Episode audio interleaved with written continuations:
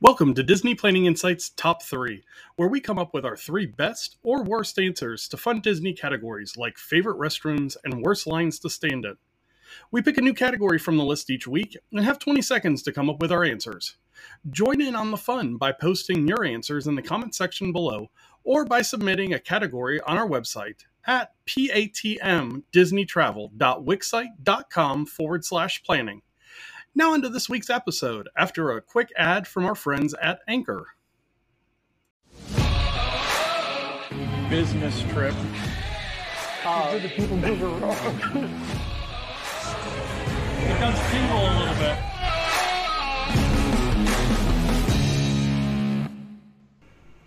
All right, what's going on, everybody? It is the DPI podcast, and it is top three time. If you haven't been part of the top three episode before, Peter and I are going to randomly draw a top three question, and we have 20 seconds to figure out what our favorite three or what our least favorite three. That hat is sharp. Um, this is my favorite hat, and I got it at the pro shop that you can totally walkable distance from the Polynesian. I just saw it sitting over here. I was like, this is my favorite hat. It's got the magnolia, the palm, and golf. Like, this is my new. This is my new there you go. There you go. All right, so what we're going to do is we're going to draw a chip out of the bag. We're going to line it up with a question. We're going to give you our answers. If you don't like our answers, you think you got better answers, put them down in the comments. Let us know what you think. Yes, Shannon. Yes, Shannon. you with your 37 N's and four A's. uh, and if you have a top three uh, idea that you want to share with us, go over to the website. It's scrolling down at the bottom. But if you're on the podcast, patm disneytravel.wixsite.com forward slash planning. It's up in the top right hand corner. And submit one today. So let's see what today's number is going to be. And it is going to be number 11. Number 11 is going to line up with, and I'm actually like ready and everything today. Actually, one that I was looking at a little bit earlier. Uh, number 11 is the top thrill rides at Walt Disney World. Something you were looking at earlier, meaning you've planned your. This is ridiculous. No, it, it's it's I not. It, it, no, it's not ridiculous. You're you're you're out of your you're out of your mind. I just was I was adding things to the top three list earlier, uh, and I noticed that that was on there. So shut up and planning your first trip and getting overwhelmed by all the details. Planning your next trip and just want some new suggestions on things you haven't tried. Contact me at Princess and the Mouse Travel, and I'd love to work with you planning your next trip to the most magical place on earth. You can contact Princesses and the Mouse Disney Travel on Facebook at PATM Disney Travel. All right, we have top three thrill rides tonight. Um, I we, we were kind of jawing at each other during the fir- the twenty seconds. He's got his, I've got mine. Peter, go ahead and go first. What's your what's your number? No, you you're going first. You're going first. Okay, called it. number three for me. Number three for me is Rock and Roller Coaster. Um, over at Hollywood Studios, fantastic. The only upside down roller coaster at Walt Disney World. Um, great ride. Aerosmith does the soundtrack, at least for the time being. There are some rumors that Aerosmith may be going away here real soon. Um, but great ride. Um, good queue. Get to see yourself on a on a, a concert poster. Um, the pre-show is really neat, and then you you board your limo, and you have a maglev um, launch into you know, a good twisted track for a roller coaster. No, not maglev launch. It's a it's a pulley launch, but whatever. Zero to sixty, get you going pretty quick, and it's it's a lot of fun. So my number three, rock and roller coaster. Peter, what's your number three? Uh, I'm going to go immediately adjacent to that with an absolute classic that we can't skip. My daughter affectionately calls it the up down ride. She went on it for her first time as early as I believe five years old, and uh, cried the whole time. Got off and then was like, "Okay, I want to go again." like, like one of those experiences. So I'm gonna go with Hollywood Tower of Terror, and it is. Uh, I mean, it's just a classic, right? And it is. It is so stinking long. Um, obviously, over at Disneyland, it has been converted into Guardians of the Galaxy Mission Breakout. Not, uh, not a lot of people were a huge fan when it was switching over in the same vein as currently what's going on with Splash Mountain. A lot of loyalists were really upset with that. But when Disney said that, they did vow that the one at Hollywood Studios would remain unchanged for uh, I mean, obviously anybody can come in and nix this, but they basically said, no, we're going to keep it there so that that ride still exists in its purest form. Um, for those of you unfamiliar, lobby is very macabre feeling as you walk your way into the building, almost like a haunted mansion esque vibe.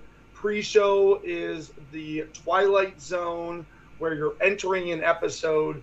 You then walk through this dingy, poor lit service boiler area and climb aboard a rusted out service elevator before getting your ever living bejesus.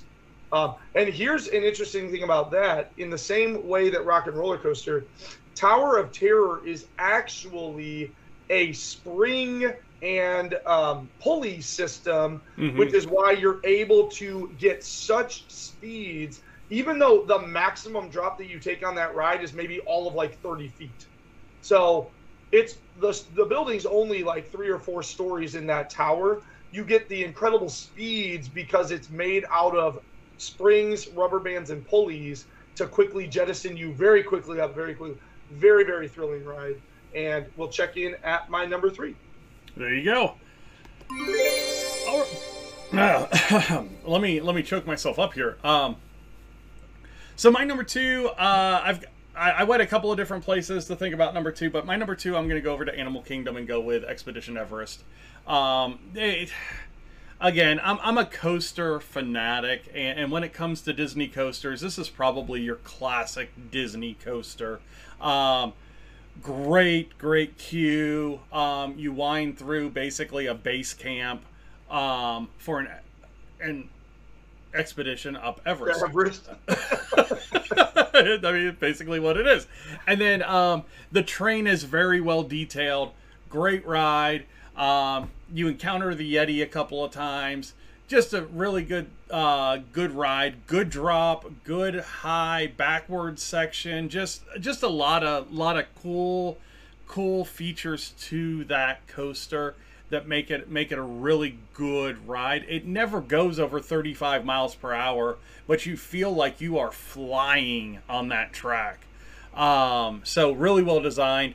Great gift shop once you come out as well. So and then it's just one of those, you know, you have the the tree of life, but it's almost like a secondary icon in that park with with how ominous it stands in the backside of that park. So it just a really, really cool overall, well themed, well thought out, well planned out ride. Um, so number two for me is Expedition Everest.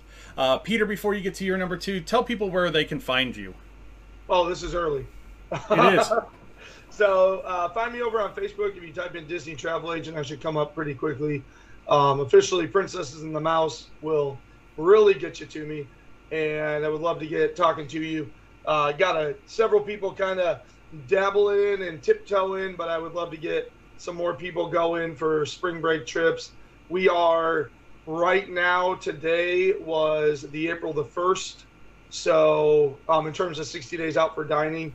So really important if you're planning on going in April, uh, and then obviously into the early summer, June, July, that you start that planning now so you're ready to go 60 days out. Although, you know what, I'll come back to this. I'll do my number two and then I'll tell you something crazy that happened to me today with uh, booking dining because I'm 60 days out for my trip.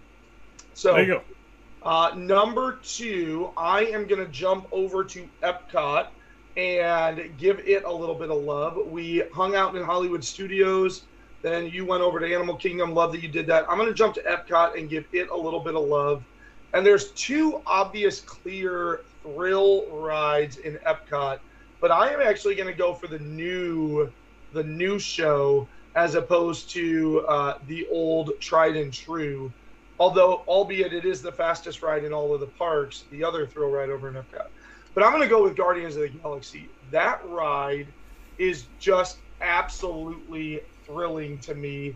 Um, I have now been on it over over 10 times through the use of virtual queuing and individual lightning lane purchases.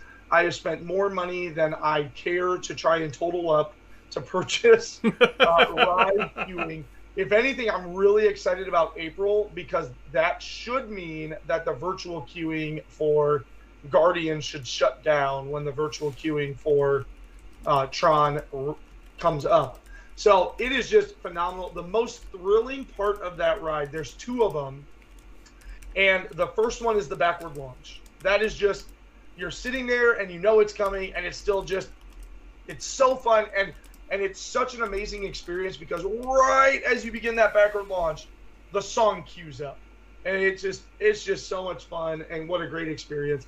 Um, and then there's a part later on where you're kind of like circling the moon and and that there you just sort of like get these g forces going. The whole time is just really fun and um well maybe not as thrilling as others just the whole experience just ups the thrill in my mind and just makes me like i can't wait to do it more. So uh, that is my number two over at the Guardians of the Galaxy Cosmic Rewind because I never officially said the title of the ride. So, there you go. There you go. So what what happened to you booking today? Oh, I got storybook dining at Artist Point at 4:30 on our arrival day. Really? That right? Like what?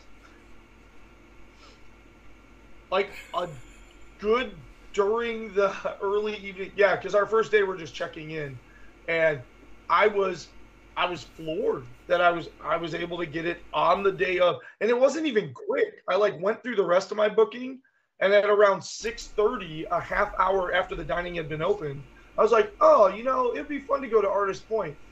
Oh my God, it's available on the day we check in. How is it available the day we check in? And it's characters and everything back, right? Yes, yeah, Snow White and the you got Dopey, Grumpy, Snow White, and the Evil Queen. Yeah. Um, Dusty and I ate there last year at our anniversary. Kids haven't been there in three years, so I was like, "Hey, I'm gonna book this stinking thing." There you go. There you go. So let's go ahead and go to our number one. Like I said in the opener, if you've got one that you think should be in the top three that we did not mention, put it down in the comments. Let us know. Um, we love to get the the feedback and that interaction with our viewers. Um, so my number one, probably Peter's number one as well, is going to be Avatar: Flight of Passage. I'm prepared for a second one. If you didn't do that, I was gonna do that. it's just so good. it is. So, um, based on the the the movie Avatar, you basically get linked to an avatar through this ride vehicle, and it makes you feel like you're flying on the back of a banshee. So, um, huge projector technology in front of you kind of gives you that um, that feeling of flight, and then to top it off, the ride vehicle actually has a diaphragm that expands and contracts. So it feels like it's actually breathing between your legs. It's just the craziest thing in the world. Um, 3D ride, so if the 3D stuff kind of triggers any motion sickness or anything like that, be aware of that. But just great. And that whole area is just so fantastically themed and and just you know with the floating mountains and then going into the cave system and then everything that they've done with the ruins of the mining industry and then the lab there's just so much in that ride that is a ride that if you have the time to spend in the queue spend the time in the queue because you do miss quite a bit if you do the lightning lane on it mm-hmm. so yeah, the queue is visually stunning, and like you said, Matt, the the the lightning lane queue just basically takes you up steel hallways. Yeah. And the actual queue winds through the floating mountains, past waterfalls, over bridges, through caverns, into like you said, some of the RDA areas. I mean, and then some of the RDA areas are like being slowly taken back over by nature. I, yeah, it is. It is, and you're right. One of my favorite moments on that ride is when you're in the cave and the pink flowers are luminescing. Not even flowers, like pink, I don't know, funky, whatever they are. Yeah. They're like, they're starting to luminesce, and it's kind of like the pools are lum- bioluminescing, and you can feel the banshee catching its breath from the very exciting interaction that it just had. I, like, wow. Yeah, it, it's it's an unbelievable ride, and I'm surprised. I'm surprised they haven't used that technology in other places to to come up with a different ride. To be fair, I'm glad they haven't because I personally, this is just me, and this could be a hot take and it could be a controversial topic, but putting Ratatouille in almost immediately after Rise of the Resistance has completely, and then Minnie's Runaway Railway has completely sullied all three of those individual experiences because it's the same ride experience across all three of them. And this is this is in my mind. I understand the track is different and the scenery is different, and I know that Rise of the Resistance does the little drop ship thing, and the other ones don't do that. But ultimately, I'm boarding a trackless vehicle system and working my way through various scenes. And like Yeah. all three of them are great rides, but the fact that they they grabbed that technology and they were like, "Sweet, we got this new technology," blah blah blah blah blah, and just like chucked it on all these rides. I don't know. It just it just kind of watered it down for me. Well, and it, it also, you know, it doesn't help that like Ratatouille is a clone of the ride that's in the Paris park. You know, the two Mickey and Minnie Runaway Railways are very close. They're not exactly the same. Um, yeah. That it, it- there's a 40 second difference in ride time, which doesn't seem like a lot, but it's different in some in some form. They, it, what I've heard, it's very very subtle differences. Uh, Yeah. But and then Rise, Rise is Rise. Rise is more. Yes, there is that trackless vehicle part of that ride, but there are four other pieces of that experience that are absolutely spectacular. for sure. And and the fact that Rise starts when you first sort, Yeah, right? Like you are in an immersive experience for a solid 25 minutes, and that's if they're going and that's if they're going fast. yeah. All right, so let's go over to your number one. Okay, so because you took Flight of Passage, I am going to go out on a limb. Are you ready? I am going to tell you preemptively, I will confirm on April 6th that Tron Light Cycle Coaster is one of the top three thrill rides in Walt Disney World. I am, I am ready. I, I am 100% convinced that that ride is going to be an absolute thrill from the launch to the systems to the dark to the in and out of the tunnels to just the neon everywhere following along with the Tron theme. The fact that you're going to be down riding on the light cycles that are featured in those films. Like, yes, hot take. I understand that we're two months premature, literally two months. It's 64 days but I am going out on a limb right now on January 31st telling you that Tron Light Cycle Coaster is going to be 100% in the top three list. Honorable mention to Test Track, the one that I was referring to with my number two, that is currently a top thrill ride.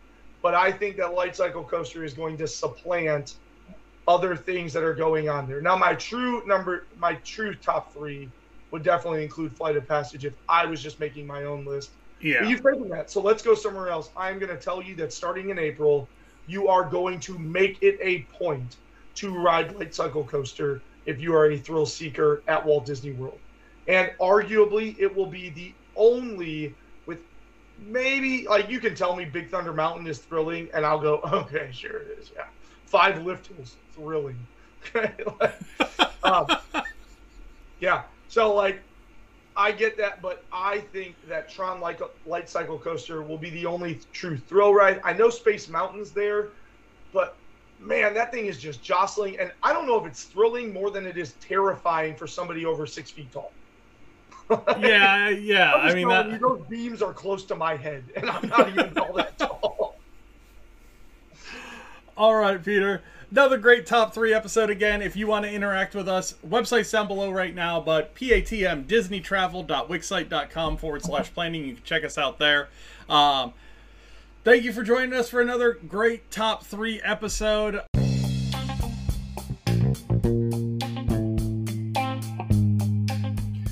Thanks for listening. Remember to join in on the fun by posting your top three in the comments below and by submitting your categories on our website at patmdisneytravel.wixsite.com forward slash planning. Have a good week.